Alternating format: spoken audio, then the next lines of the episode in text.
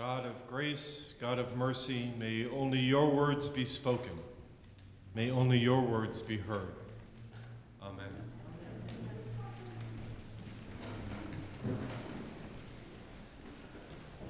Just prior to the passage we heard this morning from the Gospel of Matthew, Jesus is talking with his disciples about what sounds like the end of the world.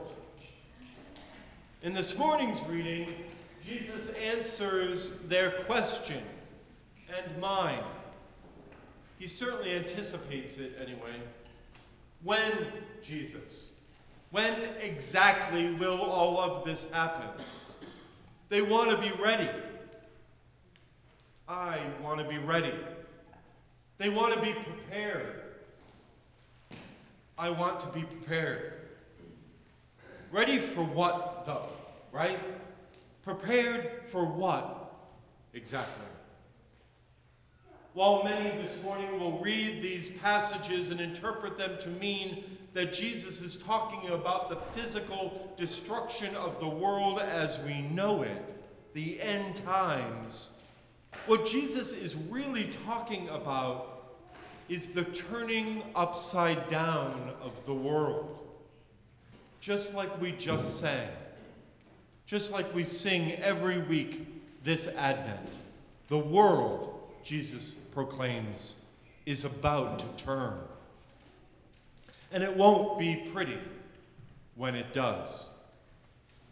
But after it turns, oh, after it turns, it will be beautiful.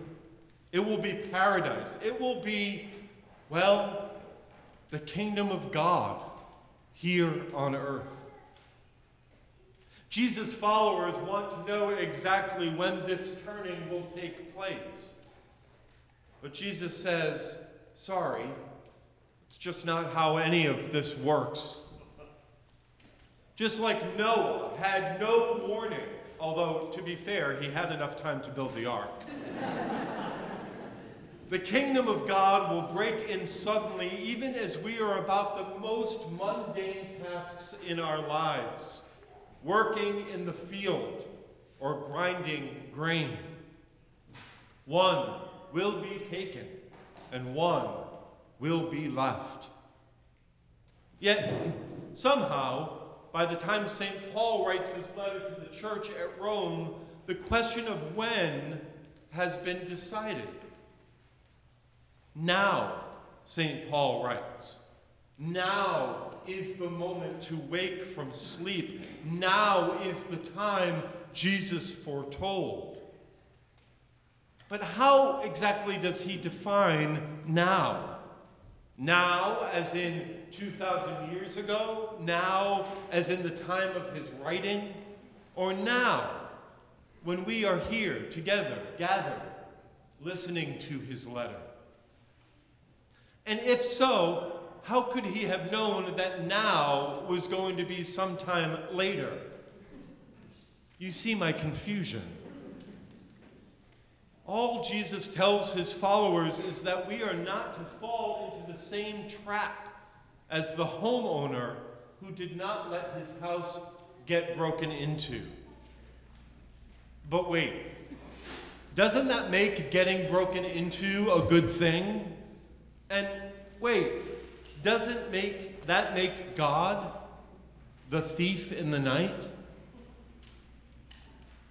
I think that's the point.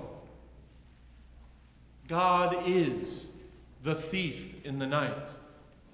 And using Jesus' metaphor and following his logic, God does not want us to know when God might arrive because God is afraid we will not let God break in when God does arrive. God knows us well enough because, well, God made us that we will be too busy trying to make God happen that we won't be able to let God happen. What? Oh, I thought somebody was calling me out. Guilty. We won't right? If we have time to prepare, we won't let God break into our lives or break into our hearts. And God wants desperately to do just that.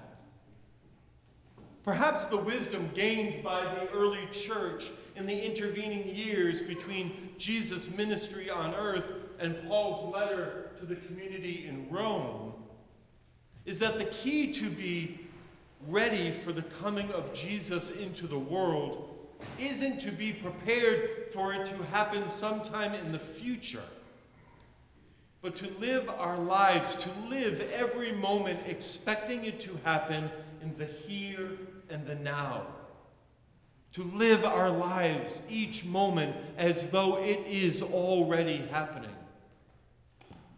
The key to letting God break into our lives isn't to busy ourselves with behaving in such a way that we think will make God happen, but to live our lives every day, in every moment, with our hearts broken open, unarmed, and vulnerable to a break in by God. Maybe the way to be surprised by God is to assume the surprise at every turn, to expect it, to look for it, to wonder where God is in the world around me, not if God is in the world around me. Oh, maybe this is God, you might suggest to yourself walking down the street or waiting on hold, or looking in the mirror. Oh, maybe this is God. Maybe one is taken and one is left because one was expecting God to show up in the mundane details of her life, and the other was way too busy working to notice that God had, in fact, shown up. God will show up. But only the one who expects God to be there in the field or at the grain mill or in the meeting or in the street while raking leaves or shoveling snow while grocery shopping or visiting the sick, only the one expecting God to be there will know that God is there.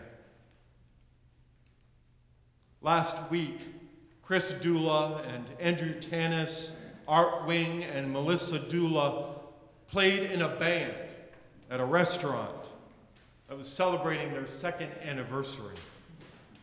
They call their band the Embers because they trace their origin as a band to the campfire at the parish retreat. As I sat and watched them play, I saw the church at its best. God did this, I thought.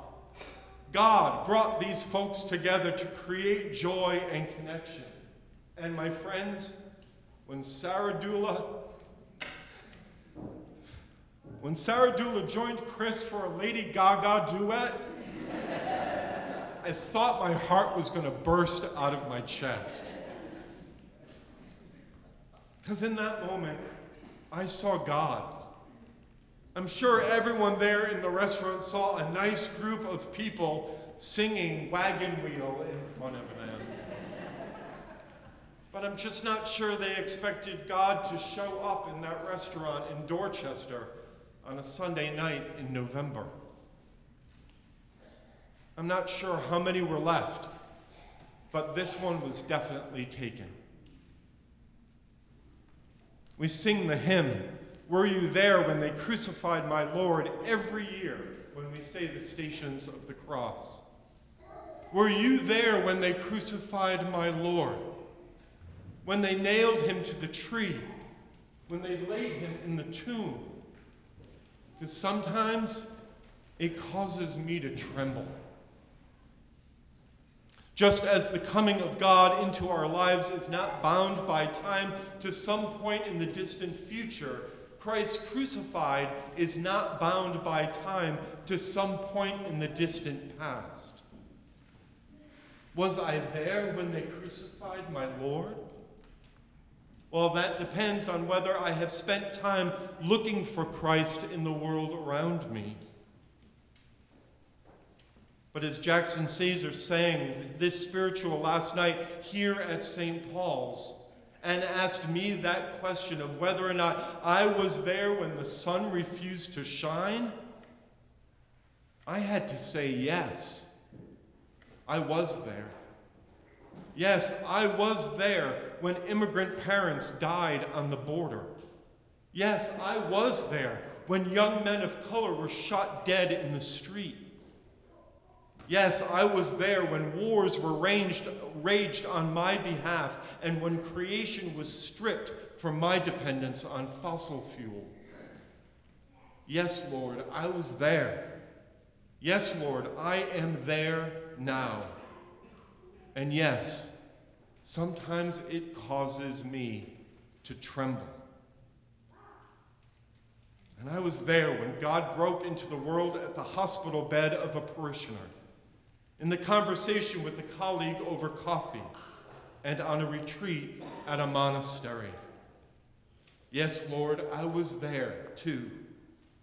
And sometimes it causes me to tremble.